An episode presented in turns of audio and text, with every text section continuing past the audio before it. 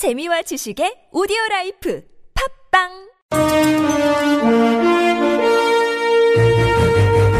여러분의 합리적 판단을 돕기 위해 오늘의 뉴스를 골랐습니다. 백병규의 뉴스 체크.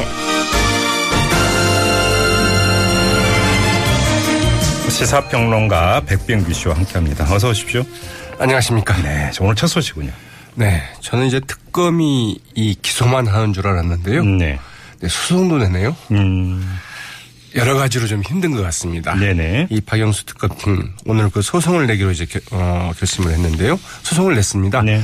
이 청와대 그 압수수색 그 불승인을 그 취소해 달라고 법원에 이제 소송을 냈는데요. 네. 이 청와대가 그 문을 열어주지 않고 황교안 대통령 권한 대행은 그 협조 요청에 아무런 이제 답을 하지 않자 박영수 특검팀 법원의 그 판단을 이제 구해보기로 한 것이죠. 네. 네, 오늘 그 서울 행정법원에 청와대 경내 압수수색 불승인 처분이 부당하다면서 이 집행정지 신청 이건 이른바 이제 그 가처분 신청 비슷한 겁니다. 네네. 좀 즉각적으로 좀 해달라 이런 이야기죠. 그리고 이에 대한 이제 본안 소송인 그 행정 소송을 냈습니다. 원고는 박영수 특별검사고요. 피고는 그 한광옥 대통령 비서실장과 이 박홍렬 경호실장으로 되어 있습니다. 네. 이제 이 두 사람이 원래 이제 그 특검팀에 대해서 현장에 나간 청와대 에 나간 특검팀에 대해서 승인할 수 없다. 이제 이런 저희 결정서를 이제 보낸 바, 의견서를 보낸 바 있었죠. 예. 네. 그래서 이제 이 법원의 결정에 따라서 이 법치의 범위 즉 그동안 이제 그 국정원과 청와대는 이 수사기관의 그 성역처럼 돼 있었거든요. 네. 그래서 그 압수수색이 전혀 좀 불가했었는데 이런 그 권력기관에 대한 이 법적 통제의 그 기준이 새로 만들어질 수 있다는 점에서 이 자체로 상당히 그 중요한 의미를 갖는 그렇죠. 어 이제 그 소송이 될 것 같습니다. 일단 저 가처분 성격을 띠고 있는 집행정지 신청 이거에 대해 법원이 어떻게 판단하는지 이게 지금 관심사가 되겠네요. 맞습니다. 자 다음 소식으로 가죠. 네, 오늘 그 국회 대정부 질문에 질문 때 그 황교안 대통령 권한대행이 참석을 했죠. 네네. 네, 어제 그 경제 분야 대정부 질문 때는 나오지 않았습니다. 네. 나올 수 없다고 하다가 음흠. 정치권이 다들 나와라. 안 나오면 큰일 난다. 네. 이러니까 이제 오늘 나온 건데요. 오늘은 뭐 이 오늘 크게 이제 그세 가지 쟁점이 있는데요. 먼저 그 요즘 그 이 주가가 오르고 있는 황교안 권한대행 자신의 그 대선 출마설이 가장 큰 쟁점이었죠. 예, 예. 이 국회 현장의 그 녹음 음, 준비를 했는데요. 먼저 이거 들어보시고 예, 예. 해보겠습니다. 총리는 대통령 출마할 생각을 가지고 있습니까? 저는 지금 제게 주어진 직무에 최선을 다하고 있습니다. 지금만 하고 나중에는 출마할 겁니까? 제가 맡고 있는 일이 엄중합니다. 이 부분에 관해서 최선을 다하고 있고 다른 생각 없습니다. 네. 이 뒤에 말씀하신 분, 최선을 다하겠다는 부분이 바로 이제, 네, 황교안 이 대통령 권한 대행이 한 말이고요. 네. 앞서 질의한 사람은 이제 그 민주당의 이 송영길 의원이었습니다. 예, 예. 네. 이 송영길 의원뿐만이 아니라 그 또 다른 그 의원들도 계속해서 도대체 뭐 대통령의 뜻이 있느냐 없느냐 이걸 계속 물어보았는데 네. 네, 황교안 그 대통령 권한대행 음. 국정 안정에 총력을 다하고 있다. 네. 직무에 최선을 다하고 있다. 이 두 마디 말만 쉼 없이 되풀이했습니다. 네. 네, 그 어제도 좀 변화가 좀 없었다고 하죠. 근데 네. 본인인 황교안 총리가 자기 마음을 알까도 궁금합니다. 아, 네. 여러 마음이 있겠죠. 그러니까요. 그한 뭐 두세 가지, 서너 가지 갈래 그 마음이 네. 왔다 갔다 하겠죠. 네. 그러니까요. 네. 네. 뭐 그러니까 뭐 지금으로서 이제 아무튼 그렇다 뭐 이런 얘기인데요.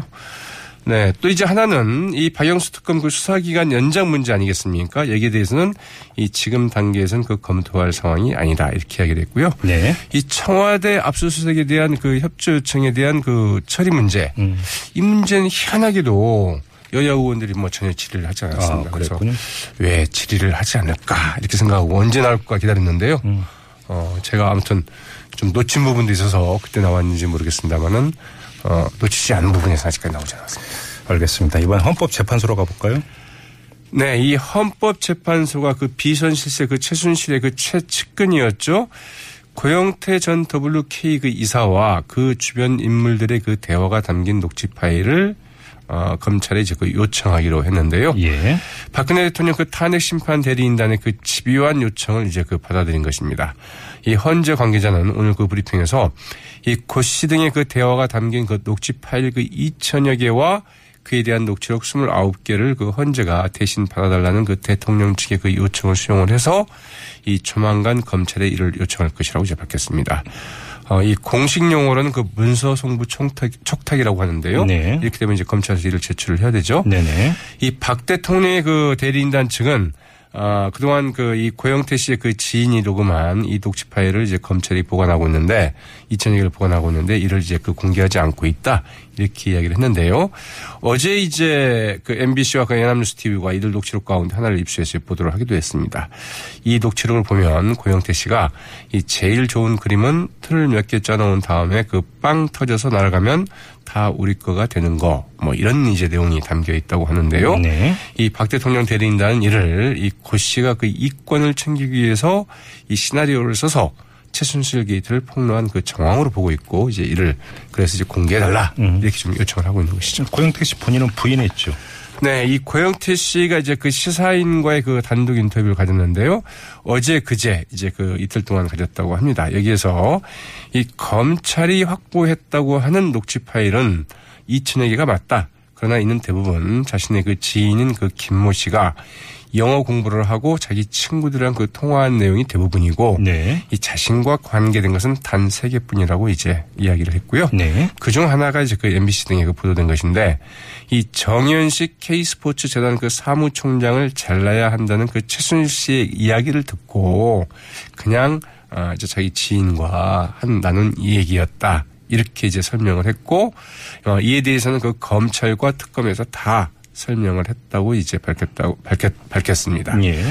어, 한탕 해먹으려 했다면 이, 네, 네, 이 차은택 감독이나 아니면 어, 김정 전 차관처럼 어, 거기서 그 버텼겠지 왜 그만두었겠느냐면서 이 자신이 그 돈이나 그 회사를 그 빼앗으려 했으면 지금 그 최 씨와 함께 그 수갑을 차고 있지 않겠느냐 이렇게 말하기도 했습니다. 예. 이 고양 고영태 씨는 이 고향 분들이 그 응원하는 편지를 읽고 막 고맙다가도 또 부끄럽고 미안한 마음이다 이렇게 말하기도 했다고 그러네요. 알겠습니다. 자, 다음 뉴스로 넘어가죠. 네, 그 어제 그 이례적으로 그 박영수 특검팀의 그 출석 요구에 그 순순히 응했던 최순실 씨, 이 수사 내내 묵비권을 행사했지만 질문은 아주 꼼꼼히 챙겼다고 하네요. 정말 취재하러 갔나 본데요. 근데 그러게 말이죠. 그게 같습니다. 질문 어떻게 챙겼다는 겁니까? 아니, 그러니까 묵비권을 행사할 거면 뭐 질문 뭐 설렁설렁 들어도 되잖아요. 네, 네. 어, 그리고 그냥 뭐나 이야기를 못 하겠다 하면 되는 건데 네. 이최 씨는 그 질문 내용에 대해서 좀 자기가 좀 잘좀 이해를 못했거나 좀 자세하지 않은 것 같으면 뭐라고요? 어, 어떻게 물으셨죠? 이렇게 물어 묻고는 대답은 하지 않았다고 합니다. 네.